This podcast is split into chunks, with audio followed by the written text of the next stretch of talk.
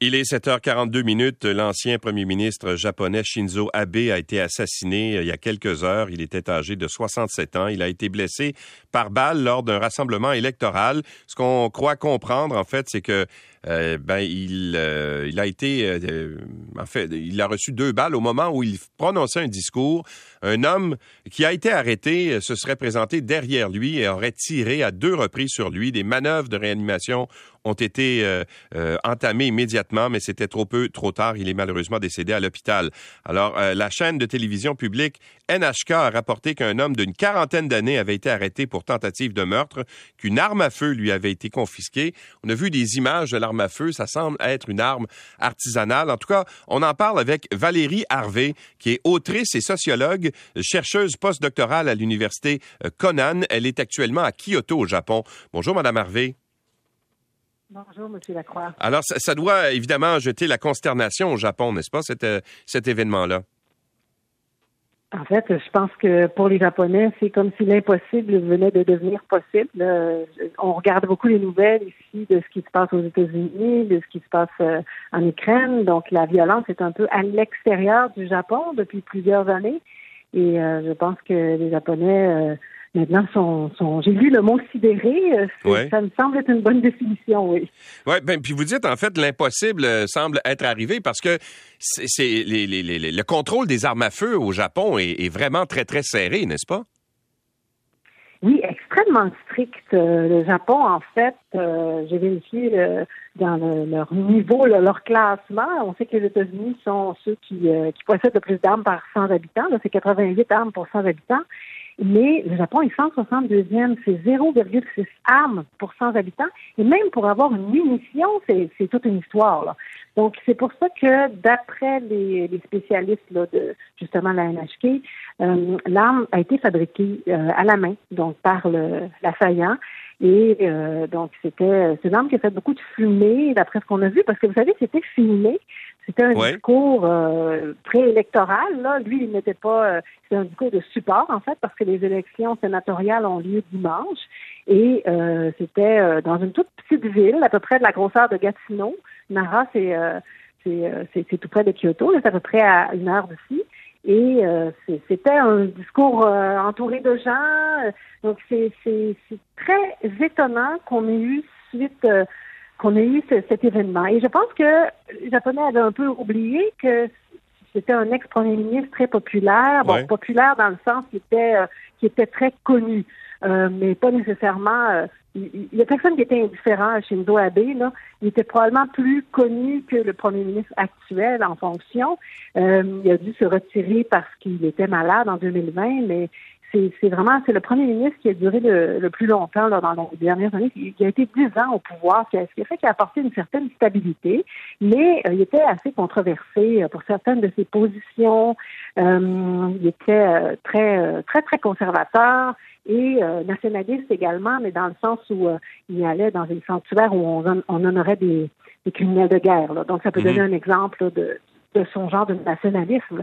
C'était poussé euh, un peu loin, selon euh, plusieurs, mais euh, c'était quelqu'un qui avait changé la politique économique particulièrement du pays. On connaissait les Abenomics, comme on les a nommés. Donc, c'était vraiment pour sortir le pays d'une très, très longue récession dans les années 90. Donc, c'est un peu Shinzo Abe qui a remis le Japon sur la map des échanges commerciaux qui a fait euh, qui a fait rentrer le, pays dans la globalisation, la mondialisation, les échanges euh, commerciaux, euh, qui a essayé de nouer des liens avec d'autres superpuissances que les États-Unis. Par exemple, on pense au sous-continent indien, donc il était très présent avec eux aussi. Donc vraiment avec Taïwan aussi. Donc c'est vraiment un, homme qui, qui a marqué euh, l'histoire politique du pays. Et c'est pour ça que c'était très, très, très étonnant. Mais il y avait euh, quand même euh, très peu de sécurité, même si oui, il y avait des gardes du corps, mais il y a pu, l'assaillant a pu s'approcher quand même assez près, là pour, pour tirer. Oui, c'est ça. probablement. On dit que l'assaillant se serait présenté, je ne sais pas si les informations que vous avez directement du Japon sont plus précises que ce que nous, on a ici, là, mais on dit que l'assaillant se serait présenté derrière lui et qu'il aurait fait feu à deux reprises, qu'il aurait eu un premier coup de feu, tu sais, on parlait tout à l'heure d'une arme artisanale, mais il semble avoir eu un premier coup de feu qui était qui, ressemblait à un coup de feu d'un jouet et par la suite, une détonation beaucoup plus forte selon des témoins. Est-ce que c'est ça que vous entendez, vous, de votre côté? Oui, c'est ça. Il y a plusieurs maintenant. On a plusieurs extraits de, caméras de cellulaires ou même de caméras de, des télévisions régionales là, qui filment le discours. Et c'est ce qu'on peut voir. Donc, euh, c'est une, une détonation qui fait beaucoup de bruit à première, mais c'est la deuxième qui aurait été fatale, semble-t-il. Mais euh, ce qu'on peut voir aussi, c'est à quel point la stupeur des gens, on ne savait pas trop qu'est-ce qui se passait. Vous savez, le Japon est, est un pays qui a, il y a beaucoup de catastrophes euh, naturelles, principalement.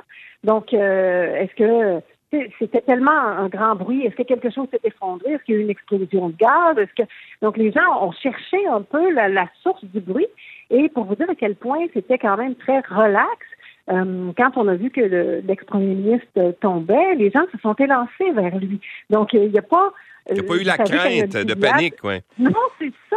Moi, je, suis plus habituée aux images qu'on voit quand, quand on regarde euh, les images venues des États-Unis, où les gens réalisent tout de suite qu'il y a quelqu'un qui, qui, qui a un fusil et on se met à courir pour échapper. Euh, donc euh, là, c'est pas ça qui s'est passé. Les gens sont restés, ils ont, dit mais qu'est-ce qui se passe? Et là, on a vu, il était blessé, donc euh, l'assaillant a tout de suite été arrêté après les deux coups, mais les gens se sont élancés vers le blessé. Et, c'est pour vous dire à quel point c'était relax. Là, quand on regarde les images de l'arrestation de l'assaillant qui a lieu là, dans les secondes qui suivent, on voit un monsieur en vélo qui passe. Lui, il allait probablement faire ses commissions à mhm. deux mètres de la scène. Donc, c'est pour dire, il n'y avait pas tellement de, de, de cordons de sécurité ou, euh, de choses qui, euh, qui, sont très courantes chez nous là, quand on parle de politiciens euh, connus et reconnus comme ça. Euh, quelle est la, situation de sécurité au, au Japon? On, parlait cette semaine, il y a eu évidemment le 4 juillet, cette, cette tuerie aux États-Unis. mais quand on parle aux gens aux États-Unis, ils se disent toujours, oui, souvent il y a une apparence de paix, mais on est toujours sur nos gardes parce qu'on on craint qu'il y ait des fusillades, etc., parce qu'il y en a tellement. Mais au Japon, c'est pas ça le sentiment de la population, n'est-ce pas? Il y a, il y a un sentiment de sécurité euh, où qu'on soit. Moi, c'est la perception que moi j'ai. Mais c'est la perception euh, juste parce que c'est une des choses qui nous marque quand on habite ici. Euh, moi, j'ai habité Montréal. Je sais que si je laisse mon vélo en bas euh, deux minutes euh, en allant faire une petite commission, ça se peut que je revienne et qu'ils soient pas là même si je l'ai bien barré. Alors qu'ici, j'ai toujours eu ce grand sentiment de sécurité. Oui, ça existe des vols de vélo, là, mais on s'entend qu'il est à peine barré mon vélo, puis c'est très rare que, qu'il disparaît comme ça. Donc, c'est, c'est on a ce sentiment de sécurité-là. On peut revenir généralement assez tard.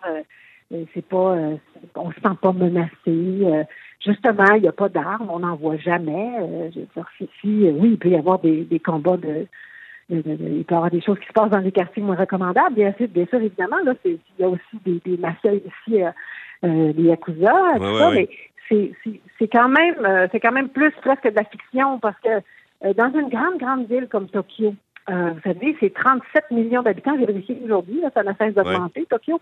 Donc, c'est, le Canada, là. C'est mhm. la population du Canada dans une grande agglomération, mais il n'y a, pas eu d'attaque armée l'année passée.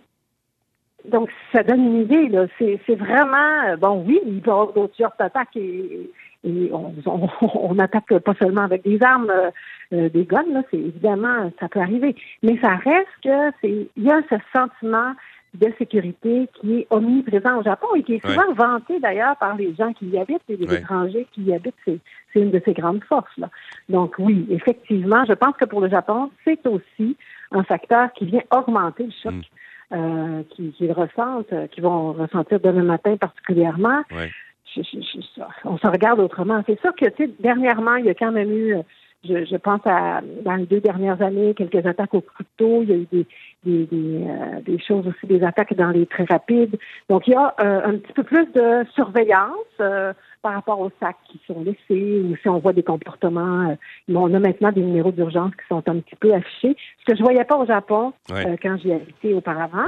Mais ça reste quand même beaucoup moins. on n'est pas très stressé ou euh, par rapport à tout ça. Donc, ouais. Ben, Madame Harvey, merci beaucoup d'avoir été avec nous, de nous avoir raconté euh, l'ambiance euh, au Japon en ce moment. On va suivre ça avec beaucoup, beaucoup d'intérêt. Merci d'avoir été avec nous. Merci, merci pour l'invitation. Au revoir. Valérie Harvey est autrice, sociologue et chercheuse postdoctorale à l'Université Conan à Kyoto.